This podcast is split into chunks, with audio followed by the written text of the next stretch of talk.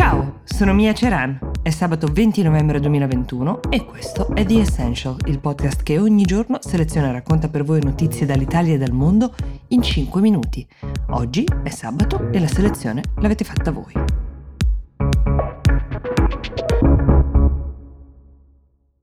Quando ho ricevuto la mail di Silvia Leccese, che ci chiedeva di approfondire il tema della filosofia YOLO, correlata al fenomeno delle grandi dimissioni, ammetto di aver dovuto passare diverse ore a documentarmi perché della materia conoscevo pochissimo, ma anche questo è il bello delle puntate del sabato in cui siete un po' voi a dettare l'agenda. Allora, parto dalle basi per chi come me fosse poco edotto in materia. YOLO, scritto York Otranto Livorno Otranto, è l'acronimo di You Only Live Once, si vive una volta sola.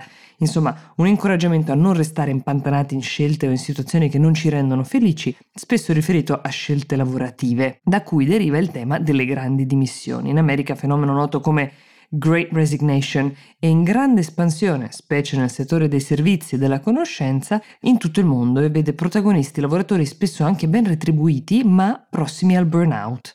La pandemia sembra aver messo su un carico ulteriore su questo fenomeno, la scelta volontaria di lasciare un lavoro che non rende felici, spesso senza neanche averne già un altro, senza avere un altro approdo, è diventato sempre più comune. In tutti i paesi industrializzati ci sono dei segnali che mostrano un abbassamento della soglia di tolleranza con una vita insoddisfacente dalla Cina agli Stati Uniti, ma anche in Italia. La fonte dalla quale ho attinto per avere qualche numero, per partire dai numeri, è il sito lavoce.info, in particolare un articolo molto ben curato da Francesco Armillei, il quale giustamente fa notare che l'aumento delle dimissioni è spesso un segnale di un mercato del lavoro in salute, ma parte, come è giusto fare, dai dati. In Italia tra aprile e giugno di quest'anno si sono registrate 484.000 dimissioni, 292.000 da parte di uomini, 191.000 da parte di donne, su un totale di 1.500.000 contratti cessati.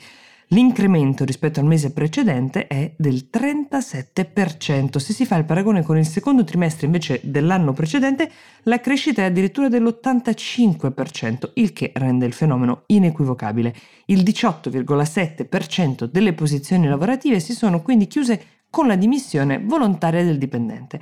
Potrebbe, questo va detto, trattarsi di dimissioni su cui magari le persone avevano meditato anche prima, però le hanno posticipate fino a dopo la pandemia, oppure dimissioni obbligate dai datori di lavoro di fronte a una contrazione dell'attività economica, ma di certo una buona parte sono dimissioni di chi ha avuto una sorta di epifania durante la crisi riguardo alla propria carriera. Sarà interessante studiare i dati per vedere quante di queste persone si ricollocheranno nel mercato del lavoro e in quanto tempo. Una cosa è certa, i millennials e la Gen Z sono la categoria più incline a sposare la filosofia YOLO, più i millennials ovviamente per una questione di età e di esperienza, probabilmente anche incoraggiati da contratti più precari di quelli delle generazioni che li hanno preceduti, quindi con meno tutele da perdere, ma anche forse scoraggiati da una politica molto concentrata su temi come ad esempio la pensione dei settantenni e poco invece sulle politiche giovanili. I dati Gallup raccontano che solo il 5% in Italia, e invece il 10% nell'area OXE, è contento del proprio lavoro, contenti non dello stipendio, dei benefit, della stabilità, ma proprio del lavoro che svolge, anche perché l'aspetto economico è rilevante, ma adesso si uniscono elementi di realizzazione, di condivisione di senso, di progetto, di qualità di vita e di relazioni sociali.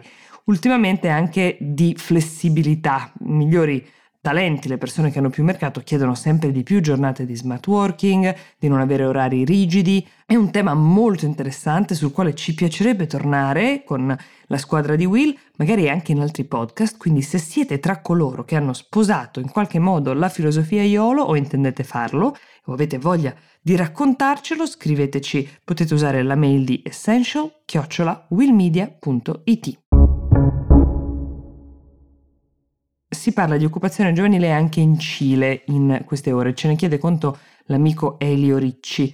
Um, il paese è andato alle urne e un contendente è il conservatore José Antonio Cast, fan di Pinochet e soprattutto della sua politica economica. Il suo sfidante invece è il 35enne Gabriel Boric, arrivato alla politica attraverso Uh, la protesta studentesca, quella che esattamente dieci anni fa, quando lui aveva 25 anni ed era un leader degli studenti, aveva scosso il paese. Mentre vi parlo, Cast ha un lieve vantaggio, ma le chance di Boric sono tutt'altro che chiuse. Boric è l'idolo delle giovani generazioni, vorrebbe spazzar via la politica economica neoliberale ereditata da dittatura del generale Augusto Pinochet. Si era parlato negli ultimi anni di miracolo cileno dal punto di vista economico, ecco, è un miracolo che Boric nega sia esistito per le famiglie con bassi redditi, per coloro che vivono nelle zone più periferiche. Qualora questo ragazzo molto energico, molto contemporaneo, pieno di mh, tatuaggi, vincesse le elezioni sarebbe il più giovane presidente del paese da più di due secoli. Cast invece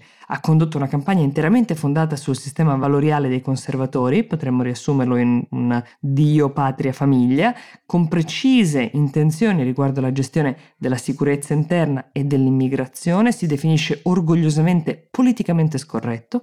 Nel 2019 il paese si è di nuovo trovato coinvolto in proteste che sono sfociate nella proclamazione di un referendum, del quale vi ho parlato qui su The Essential, e un'assemblea scriverà addirittura una nuova Costituzione. Vada come vada, il Cile è a un bivio molto importante nella sua storia e noi cercheremo di raccontarvelo di passaggio in passaggio.